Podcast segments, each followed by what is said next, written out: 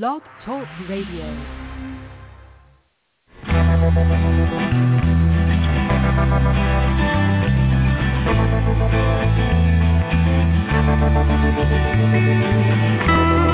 Stroll through the pictures, what I've left behind. Here once again.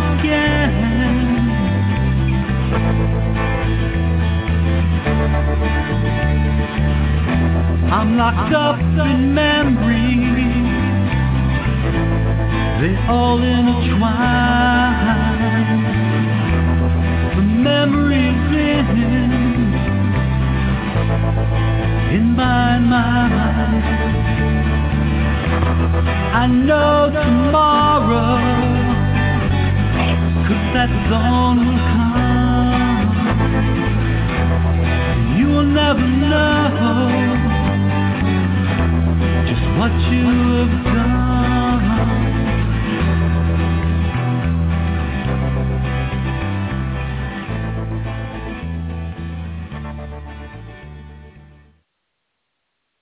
Well, good evening, everyone. I'd like to welcome you to the Stop Child Abuse Now talk radio show sponsored by NAASCA, which stands for the National Association of Adult Survivors of Child Abuse.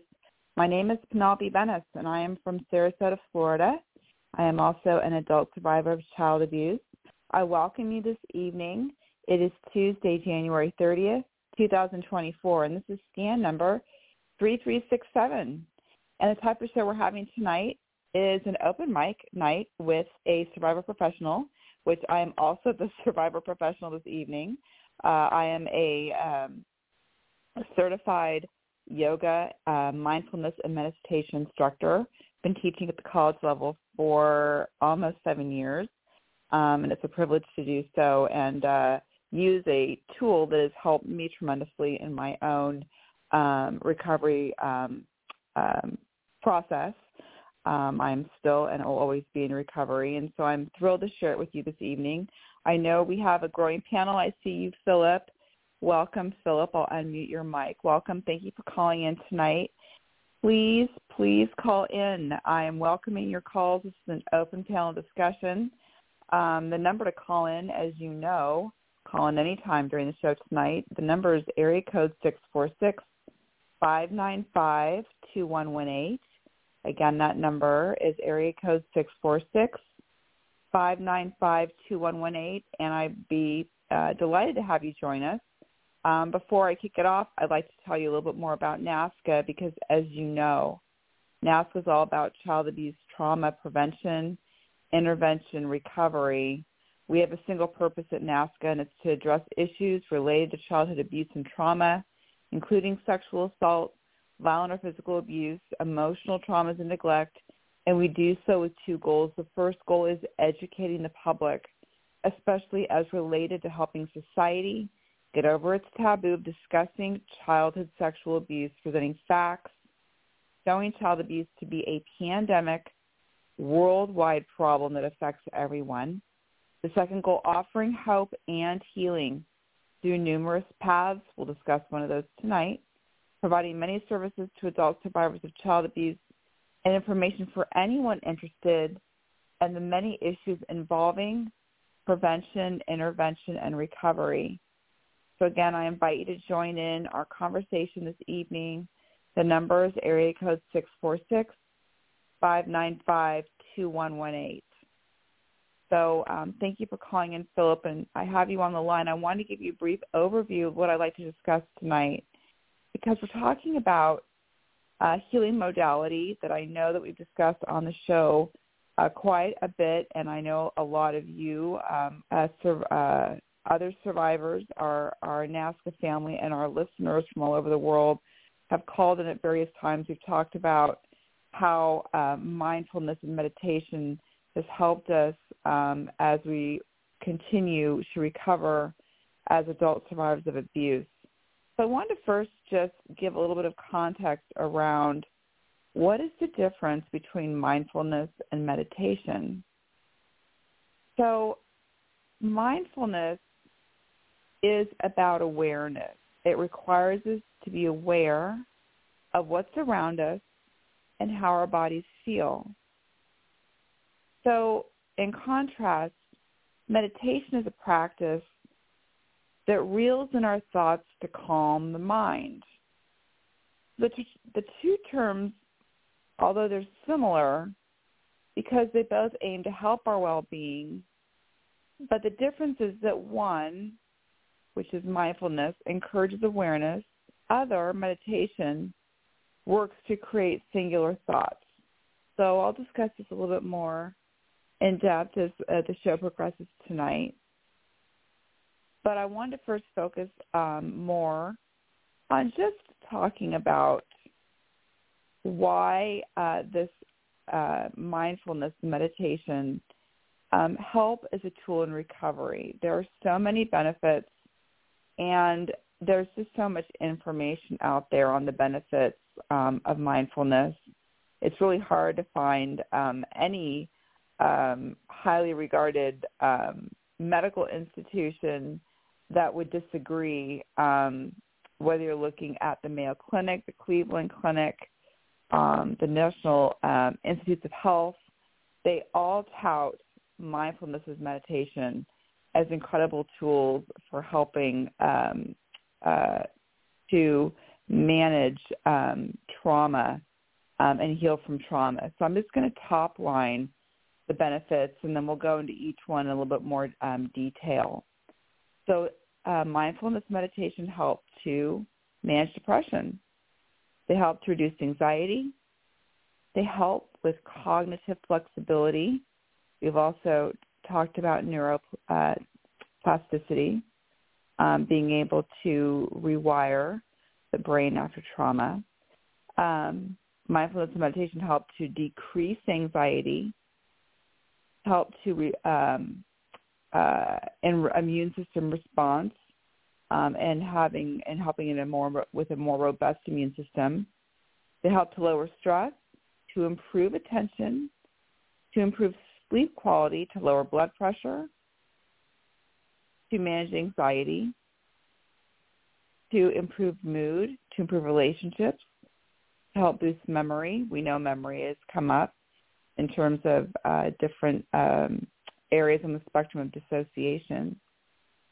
So uh, they help to um, manage negative sentiments, to reduce pain, to become more in touch with bodily sensation, to help regulate emotions and focus, and to help manage chronic medical conditions, to name a few of the benefits.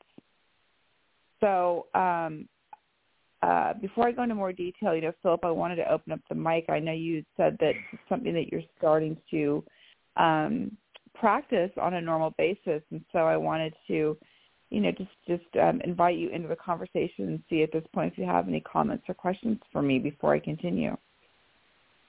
Um, how long for every day? How long a day does a professional meditator like yourself meditate? That's a great question, and um, it's a great thing because um, we will be touching on that and um, about not how long, but how would one start, you know, a meditation or mindfulness practice. So, you know, for me personally, I think it depends on um, how I'm feeling, but I truly believe that even a few minutes in the morning to start the morning before I even get out of bed with just two or three minutes of a mindfulness practice help to set the tone um, for my day. So even if it's an investment of three minutes to five minutes, I try and get that in in the morning before my feet hit the floor. And I actually try and take some um, imposed timeouts during the day, take 30 seconds to a minute just to breathe. And I'll talk a little bit about breath work um, during our show tonight because even just practicing some some breathing um, for a minute or two can help to regulate the nervous system and help that, you know, I think breathing in itself is a mindfulness practice. And at the end of the day, I try and wind down and transition from work to home, um, and that and doing a mindfulness practice, being mindful of that transition. So I do that. I practice that a couple minutes, maybe two to three minutes. So my point is, is that I try to make it more of a pattern during the day because I find if I can, we can do, we can find three to five minutes to do anything really if we if we budget our time. So it's not that much of a investment in time. I find that I have less excuses not to do it, and once it becomes a pattern, just spending that two to three minutes is something that um, this is part of my ritual. So did that answer your question? That's that's what I do.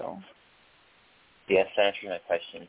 Sometimes it's difficult to be consistent for myself, to be consistent with it every day. But like sometimes it's easier yeah. to do the breathing portion, just the breathing part of it for two minutes, because on the Calm app there's a breathing exercise and it's two minutes long, and that one is easier sometimes. But yeah.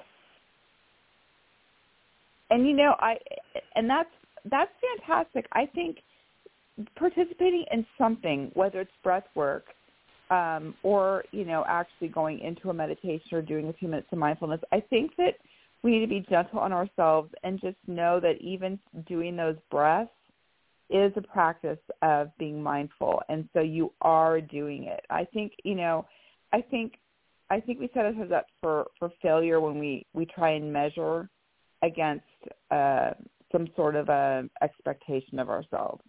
So I think I think you know cheer yourself on if you're taking you know a moment to go into your Calm app, you know, or your Breathwork app and do it. That counts. Um, I think it's I so think, I it's easier if you have somebody to keep you accountable and like encourage you to do it. Because now I feel like doing it. Yes.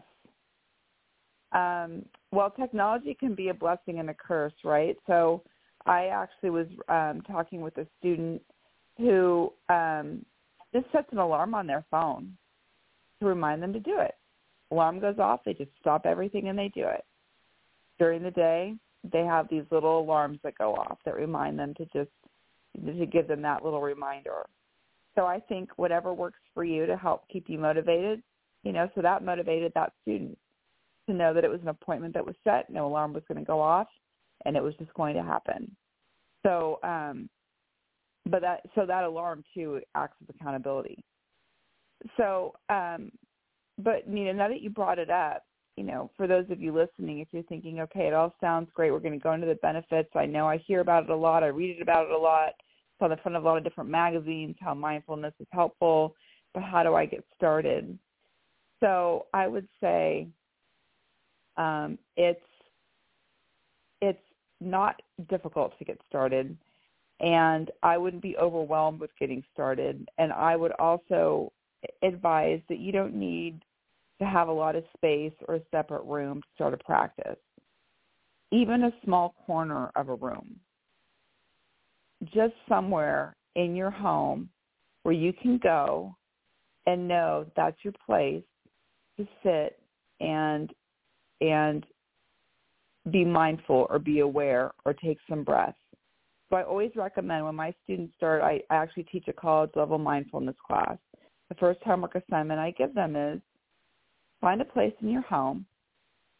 It can be your bedroom, it can be somewhere in your home where you have some privacy, where you can set up a space that's just for you. And it can be literally as big as a space where you can just sit somewhere with a, where you can have a comfortable seat. Maybe it's a chair, maybe it's a cushion, where you can sit and have a long, straight spine.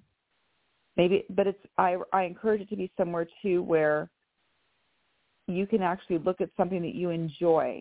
So it can be by a window, it can be in a room that has a piece of artwork that you like or a picture that you like, but somewhere where you want to be you know, where you feel that you can just be calm and relax. So for me, I like to sit and I do my meditation practice. Like I said, I do it in bed in the morning before I get up.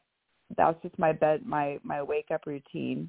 Um, but I have next to my desk in my office, I have a little seat where I can look out the window. It's a cushion. It's, it's very, it's supported. It, um, it's somewhere I can sit tall and I like to look out the window at the trees, and that brings me contentment. So it's not a dedicated room; it's just a place to sit. So that's what I always, but I always have my students find that space. And sometimes it takes a while to walk around and find that find that space.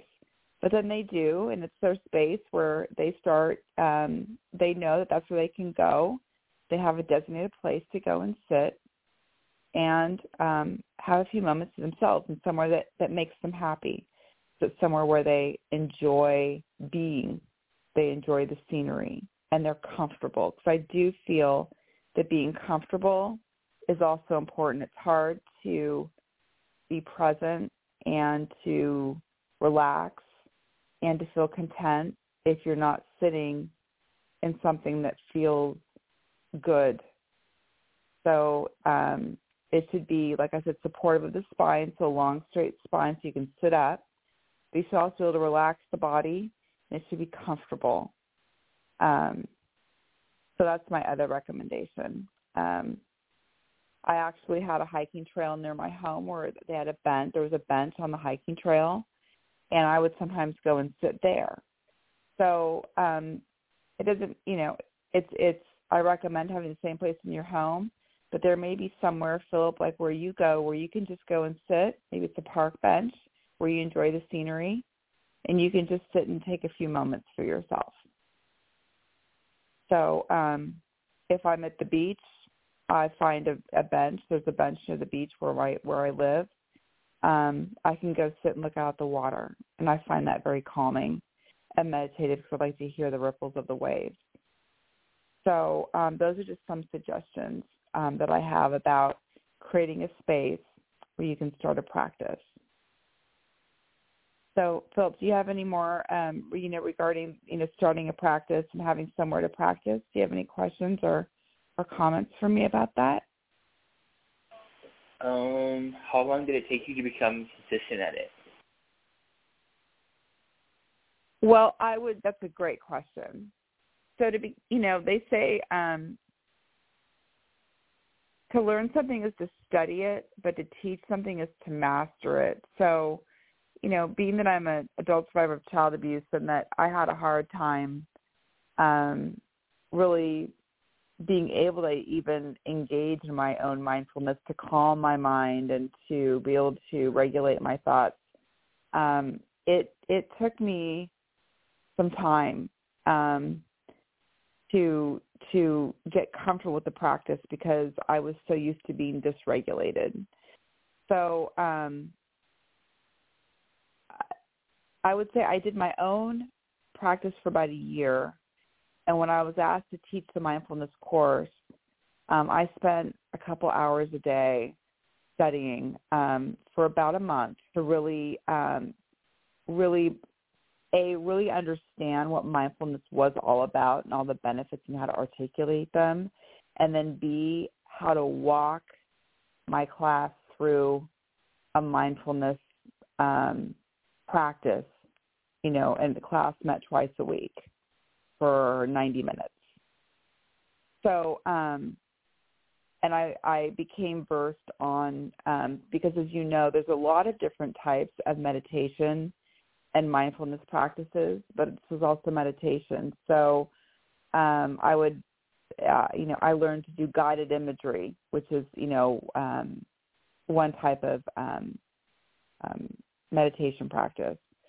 Um, I learned how to do um, uh, meditation for anxiety, meditation when you're stressed, meditation for gratitude. So um, I tried to, I, you know, I worked hard um, to become diversified um, in the in the different types of, of meditation and then mindfulness practices that I was um, teaching. So I would say it was about a month of intense study. Um, but my and but to become, um, you know, I think we've for me, I first had to practice because I like to practice what I preach so that overall process took a year and then it took about a month to get to get really um, masterful at it. Does that I hope that made made sense. Um, but I also had to follow curriculum, so um, that the school set. So that was, you know, when you're teaching something and you also go by a curriculum, there's a learning curve there. Oh, okay, cool. So I hope that made sense. I mean, we did things like, you know, mindful movement you know, being mindful when you move, mindful um, eating, you know. Um, so um, so that was interesting, you know, because how often do we eat on the run? You know, we're we're driving. I remember when I was a working and I had my kids were really young and you know I felt like I was always throwing french fries in the back seat and I was eating on the go. That's not mindful eating, that's mindless eating. So um mindful movement, mindful eating, there's just a lot of different actually um um silos if you if you will areas of of um, mindfulness that I think sometimes we don't even recognize that um we can turn something into a mindfulness practice um, mindfulness communication. That was another um, um, part of the curriculum that we did. You know, are we mindfully communicating? Are we also mindfully responding?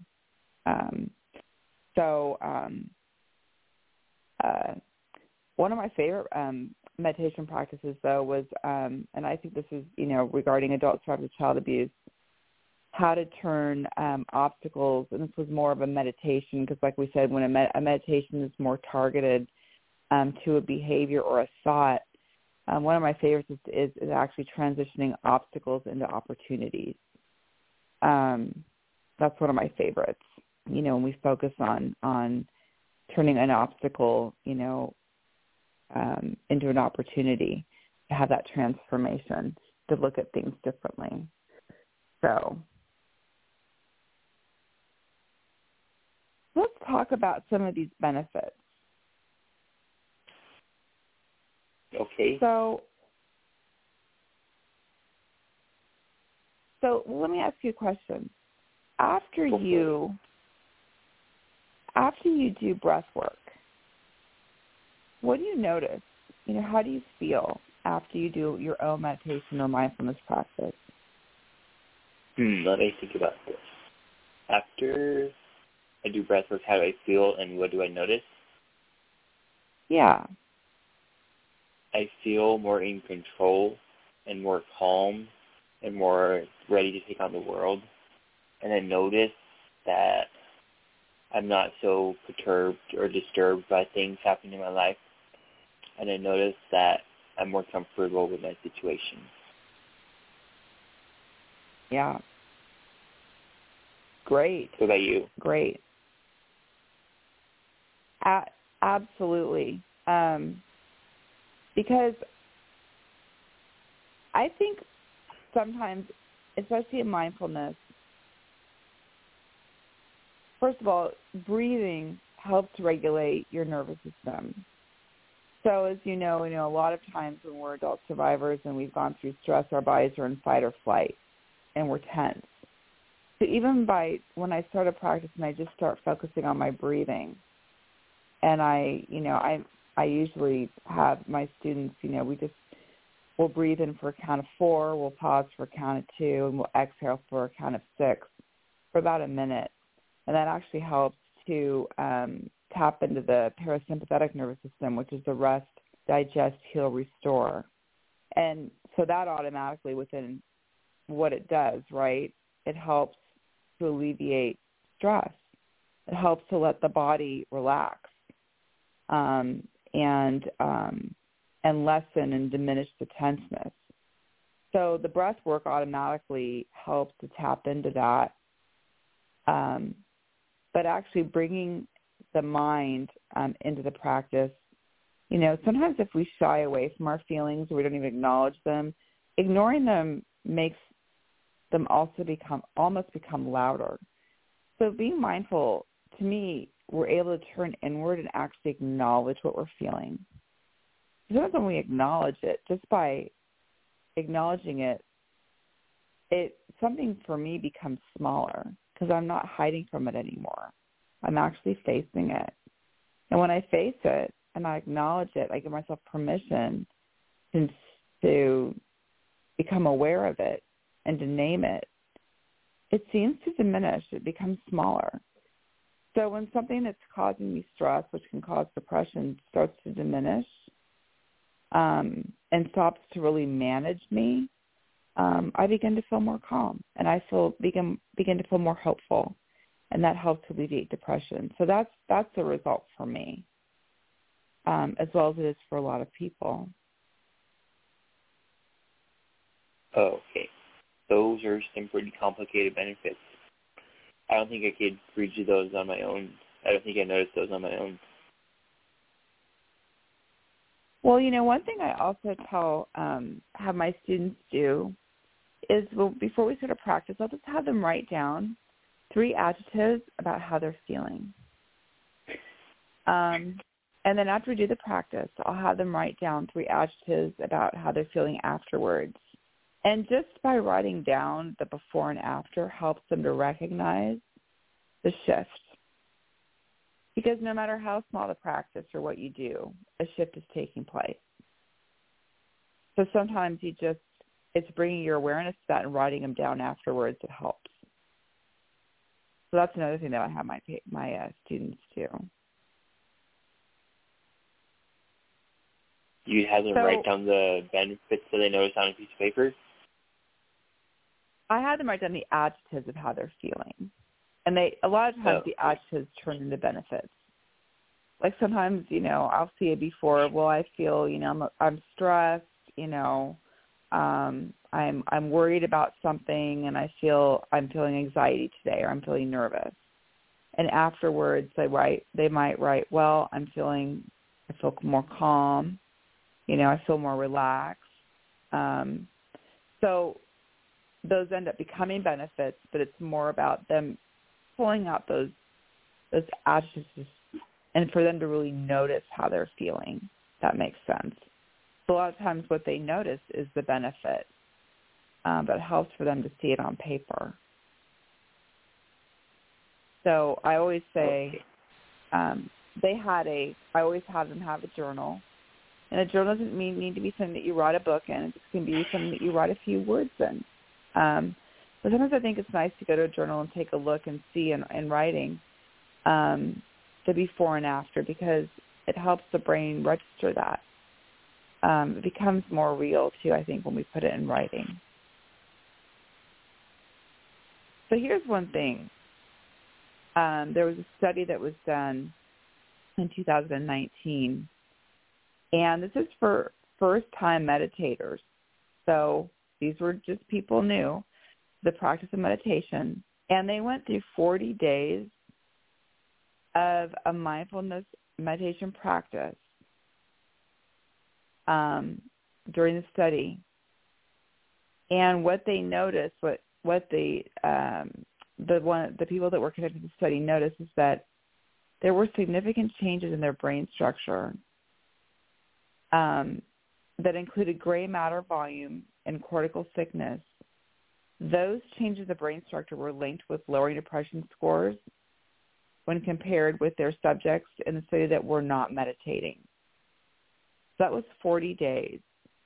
But these were new participants. So I would say 40 days, that's a month and a half, a little bit less than a month and a half. Um, I mean, if you think about, I think about in my own in my own history. I mean, I didn't start healing and, and talking about my abuse until I was 46 years old. That's 40. That was 46 years. I was born into it of pent up trauma. Um, and a lot of the trauma, you know, led to anxiety, um, a lot of heightened anxiety. For me, when I under when I started to do um, meditation on my own, um, 40 it, it was the first practice where I felt uh, I felt better. I felt the shift. So 40 days, if you think about the study, 40 days can actually show significant changes in brain structure. Um, and I felt, you know, when you compare it to 46 years of trauma, that is pretty significant. You know, I think we can, if we can commit to being willing to start trying a mindfulness or a meditation practice every day, um, we can see some pretty significant benefits in a short period of time. I have personally found it very helpful and very impactful from the first time that I did it. So Philip, I mean, you mentioned that you you use an app. Would you mind sharing the app that you use, um, even if it's just for breath work?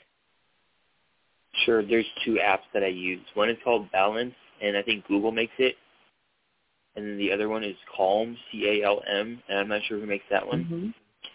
Mm-hmm. and then they're both they both have a paid and a free version, and I just have the free versions because I can't afford the paid versions. But I like them both about the same.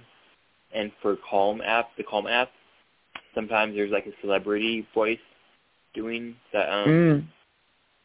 the the meditation. So for balance, it's just a computer voice.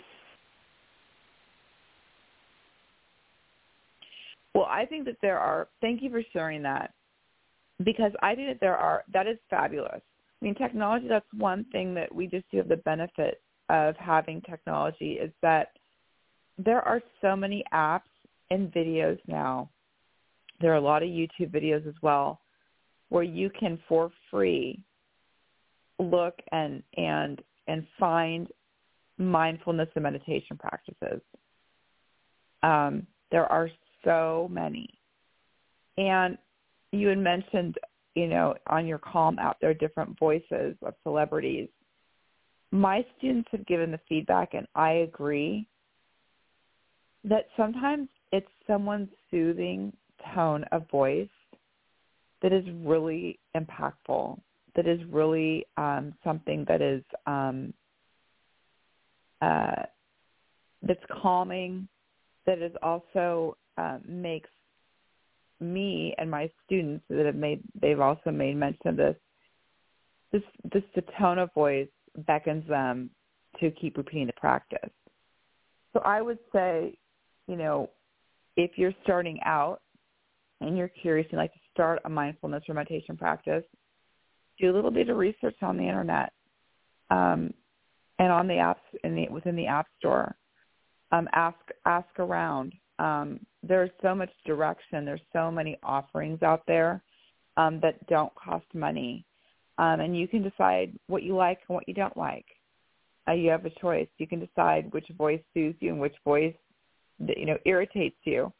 Um, so that is um, something that I'm thank thank you Phil for bringing that up because for me it's not only the content when I'm doing my meditation mindfulness, um, it's also the tone of the voice and the person who's delivering the practice. So, um, and what works for one person might not work for somebody else. So, um, find. I have found myself and Philip. I don't know if this is true for you or not, but there are just several different individuals whose mindfulness meditation practices I follow. Where I not only do I like the content and the way that they deliver their practice, but I like the tone of their voice and even the pace of their voice. So that also draws me in. Um, and with so once I have found there's a couple a couple um, practitioners that I follow, they have a lot of different material in terms of different meditation practices that they do. So I can I can I don't do necessarily the same one every day. Sometimes I do, but sometimes I like to switch it up. Um, so um, I would invite you know anybody listening to just to just um, do a little bit of exploration um, and and see what you like and what works for you. Um, and you may be able to find one or two practitioners where um, that's all you need, and and that that can serve you um, very well as you engage in your practice. So, um, you know, that's that's something that um, I also have encouraged my students to do um, is to find what works for them and um, it's their homework. They they do they're required to do it. But the feedback that I found is once they do the homework, once they find it, and then they part part of the homework also is continuing on a practice through the quarter.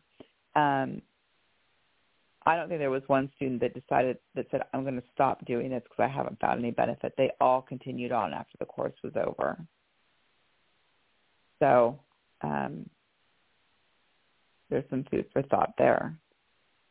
So, Philip, did you um, have any other comments or questions before I move on? Um, I don't think so. Great. Well, one of the things that I will admit um, and acknowledge as an adult survivor of child abuse and in, in my own healing and recovery was that I didn't realize until I started my recovery how um, a how much I had dissociated um, in my life um, through my abuse, as and which started as a child. Meaning, um, I my I was numb. I my memory was um, I block I have a I blocked out a lot of years of memories um, because I had I had that was my survival tool, and I had also um, frozen my body.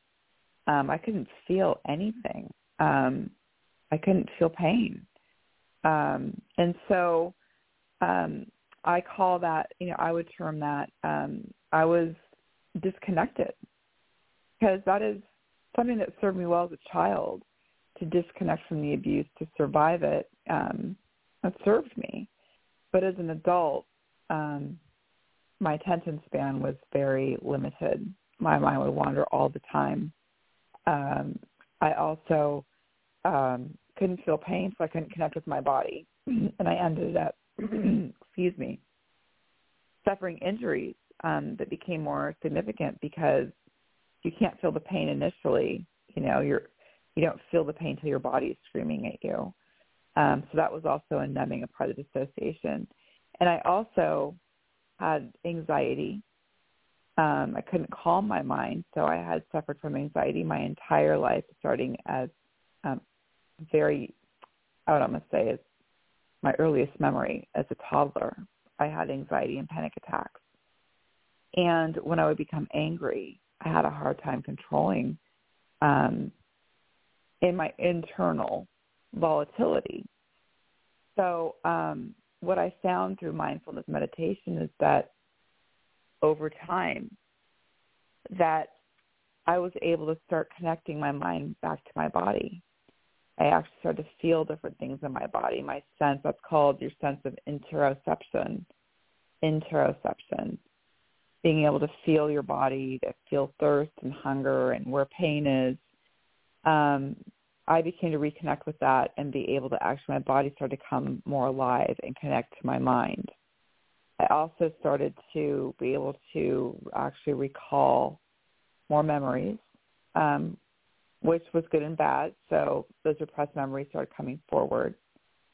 Um, but I think it, I call it good because I needed to work through them um, through the trauma. Um, so by remembering them, I was able to process. And I really believe that the mindfulness, being able to calm my mind enough to open up those memories because of the, the fact that the mindfulness meditation calmed the mind. Um, I was able to also, what happened is I, my anxiety, not only did I have physical anxiety and panic attacks during the day, but at night when I was asleep, my earliest memory, I would have nightmares every night. And once I started a combination of, of talk therapy and a mindfulness practice, about I would say a couple months in, my my nightmares um, stopped. So I was able to calm the mind um, by doing my daily meditation, but the benefits carried over into the night. So when they say better sleep quality, for me that was better sleep quality because I was not having the nightmares anymore. Um, but also what's really for me just integrating the mind through the meditation, through the mindfulness, and through the breath work. Um, I no longer I was able to, um, and I kind of covered this when I said my you know part of my curriculum was was communication be more mindful of my communication, mindful of my own response. They're mindful of my emotions. I had more control over my emotions. I was able to sit and stop and pause and then um, um, integrate my thoughts before I responded. This all happened through a large part through meditation mindfulness. So, and these are, I've stated a lot of the benefits that I, in my own, um, you know, um, practice and in my own, my own um, journey. Um, and these are also a lot of the benefits that, that I mentioned at the beginning of the show, just that have been documented. Um, but Philip, I'm just wondering if, if any of that has resonated with you or what your thoughts are on what I've just shared. Well, um, I think that a culmination of effort and work, like yields a harvest, you know. So I think that mm-hmm. it's good that you noticed that you you felt all those benefits from it, and um, I don't know if I've been meditating long enough to feel benefits. The only benefits I feel are immediately after and during. Mhm. Maybe it'll take a while for the long-term benefits to catch up. Which is great. Which which is great. And you know, this, here's a great um, there's a great quote by um, a very famous um, I, I believe he's a psychiatrist. Um, he's a, a trauma survivor. He's a Holocaust survivor. He's also a medical doctor. His name is Dr. Gabor Mate. Do you know? I don't know if you're familiar with Dr. Gabor Mate, but this is his quote. So I need to to do. A, um, I, I need to give credit where credit is due. And he said, you know, he practices mindfulness and meditation every day, twice a day, because he said, staying conscious is daily work.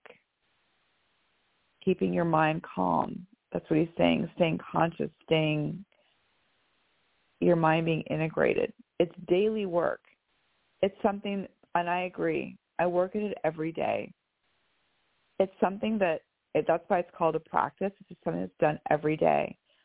You know, you can't meditate, you know, a couple times um, and think that you're going to be healed and it's going to you're going to be fine and you don't need to do it anymore. It's like practice. It's like I mean, look at our sports teams. Look at anything that we do. We need to continue to practice to remain sharp, to keep the skill set um, um, sharp, and to keep ourselves, um, um, you know, ready, g- game ready. You know, and so this is the same with mindfulness meditation. It's something that ha- it's done every day. It's a practice.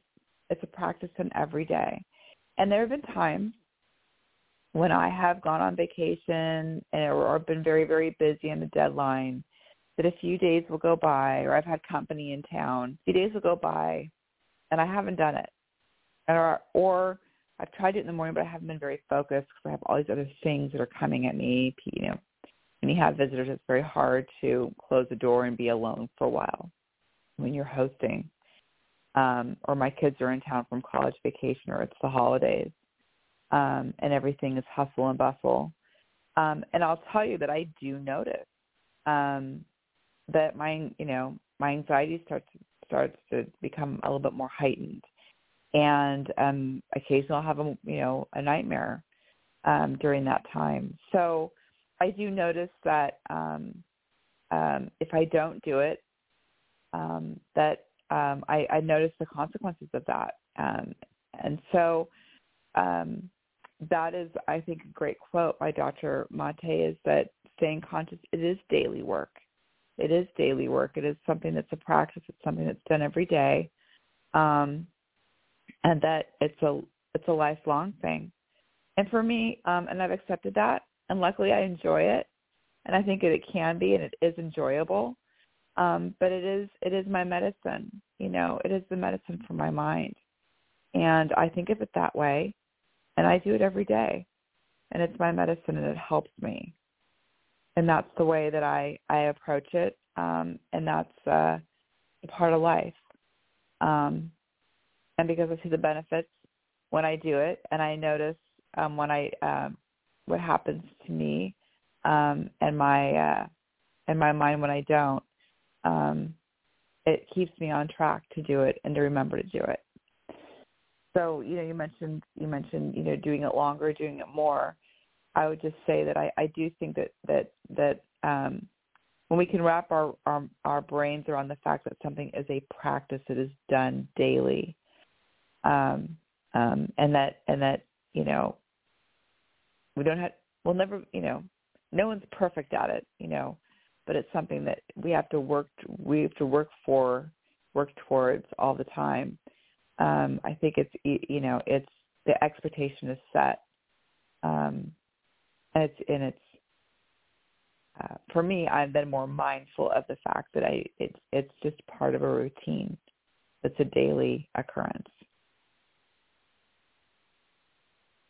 So, what do you think of that quote, Philip? You know, um, staying conscious is daily work. Um, well, I'm enjoying the work that I've done in the past because it's paid off. So I'm a big believer in daily work. Yeah. Exactly. So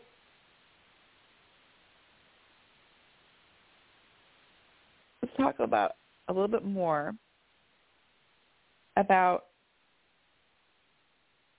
neuroplasticity or cognitive flexibility.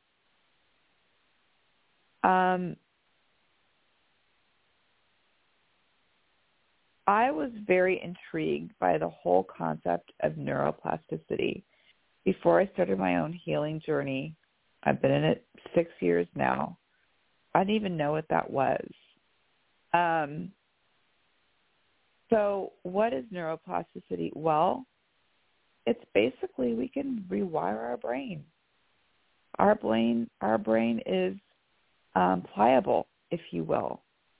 Um, so we can work towards molding it in a different way. Um, so to me, what that means is my past experience um, does not necessarily um, equate to my future, my future experience.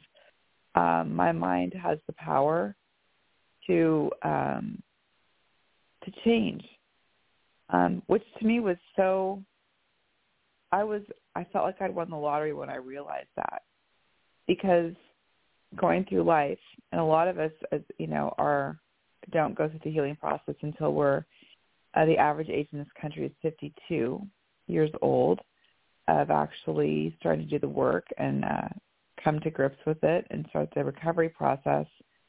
Um, that's a lot of a lot of pain, um, a lot of anxiety, and a lot of uh, um, being frozen state of fight or flight. A lot of energy, um, and so to me that was that was so hopeful, you know, that that I wasn't always destined to be like this. That there was hope. Um, that my mind could be healed. Um, that I could live a different kind of a life, a more content life.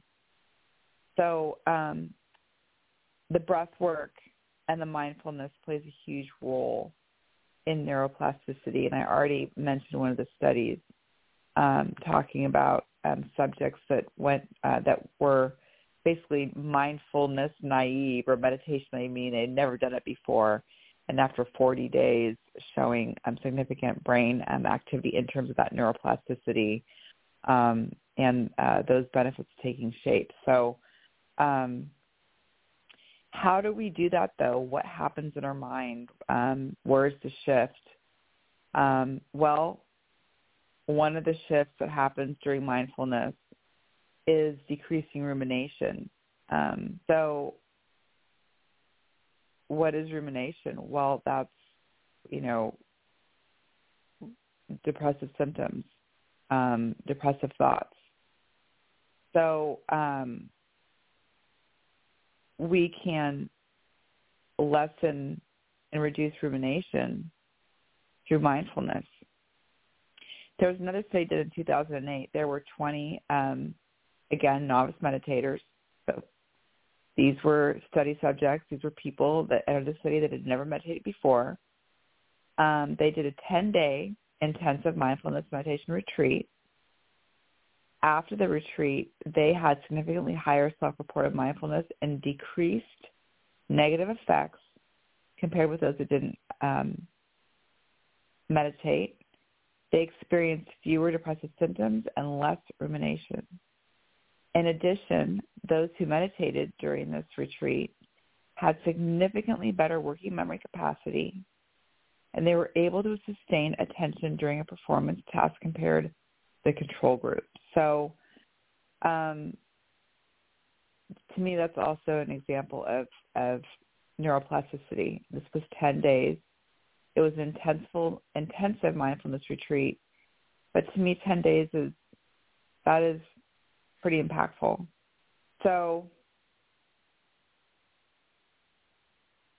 Philip, I'm curious. I have, I did not, when I was in, well, throughout my life before I started um, going through my healing process, um, my recovery journey, and starting a mindfulness practice, I had a really hard time focusing. Um, I would, you know, started in kindergarten. I couldn't focus in school. I had to go to like a speech therapist. I had to go to the special. I don't know. Mrs. Barker was this lady that worked with kids that had learning disabilities. I don't think they knew how to diagnose them at the time, so I just had to go a couple times a week. Um, it is said that children that live in abusive homes have higher incidence um, of learning disabilities. Um, I believe I had ADHD at the time. I had inability to focus. I couldn't read a book um, going through grade school without my mind wandering. So I had some serious focus um, issues, and I'm curious is you ever experienced that? Because I've read a lot of, I've heard a lot of different, you know, people mention that as adult survivors they had a harder time focusing in school, and I'm wondering if that was the case for you. Yes, and it's still the case for me. And I think where that comes from is like not wanting to pay attention because of all the abuse we're going through. Mhm. And also, I have to leave exactly. because I'm going to an NA meeting. Okay, no problem. I appreciate you calling in. Thank you. Are you going to continue the show tonight, or are you going to hang up too? I think I'm going to go for a few more minutes and wrap it up if you're going to go because we've been going for almost an hour. Okay, sorry, sorry to cut it short. Oh, it's okay. No, I appreciate you calling in. Thank you, Philip. Okay. Have a good night, okay? You too. Thanks. Goodbye. Bye-bye.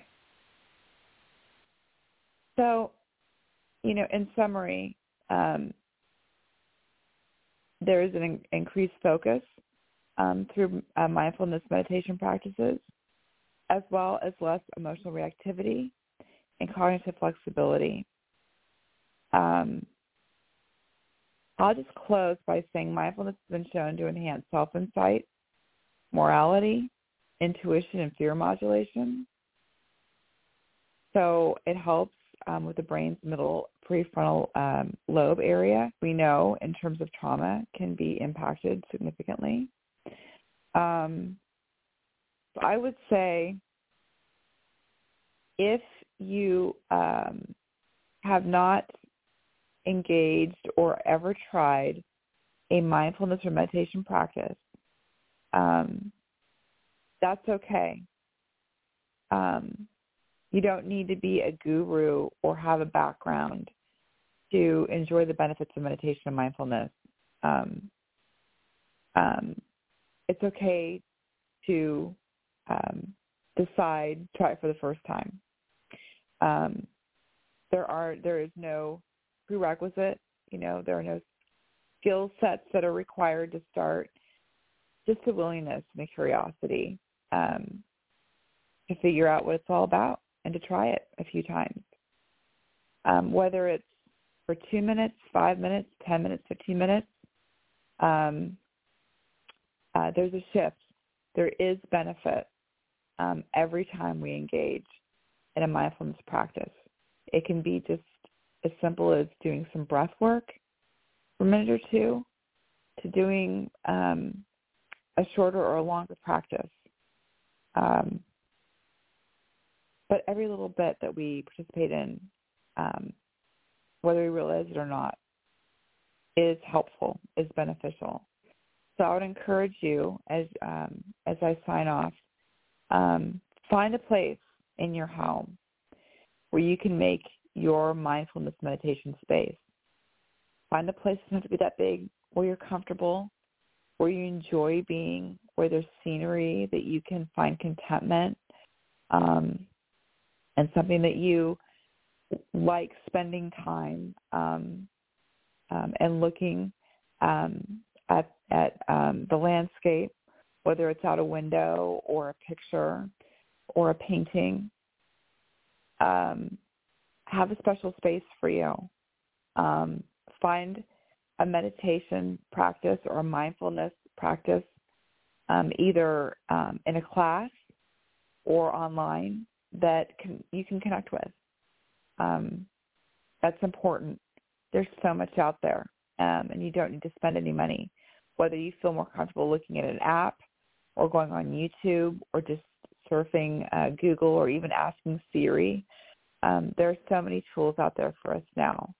Um, I would I would um, strongly suggest you know be curious um, and uh, and see what it's all about. Um, a little bit um, can help, um, and as you build your practice, um, uh, make it a daily routine. Make it part of your medicine, your healing, as a part of your healing journey. So, thank you so much for being with me this evening. As I always say when I sign off, there are enough adult eyes and ears on this planet to keep every single one of our children safe. So, if you see something, if you hear something, please say something. Do something. It's all of our responsibility. Well, thank you and good night.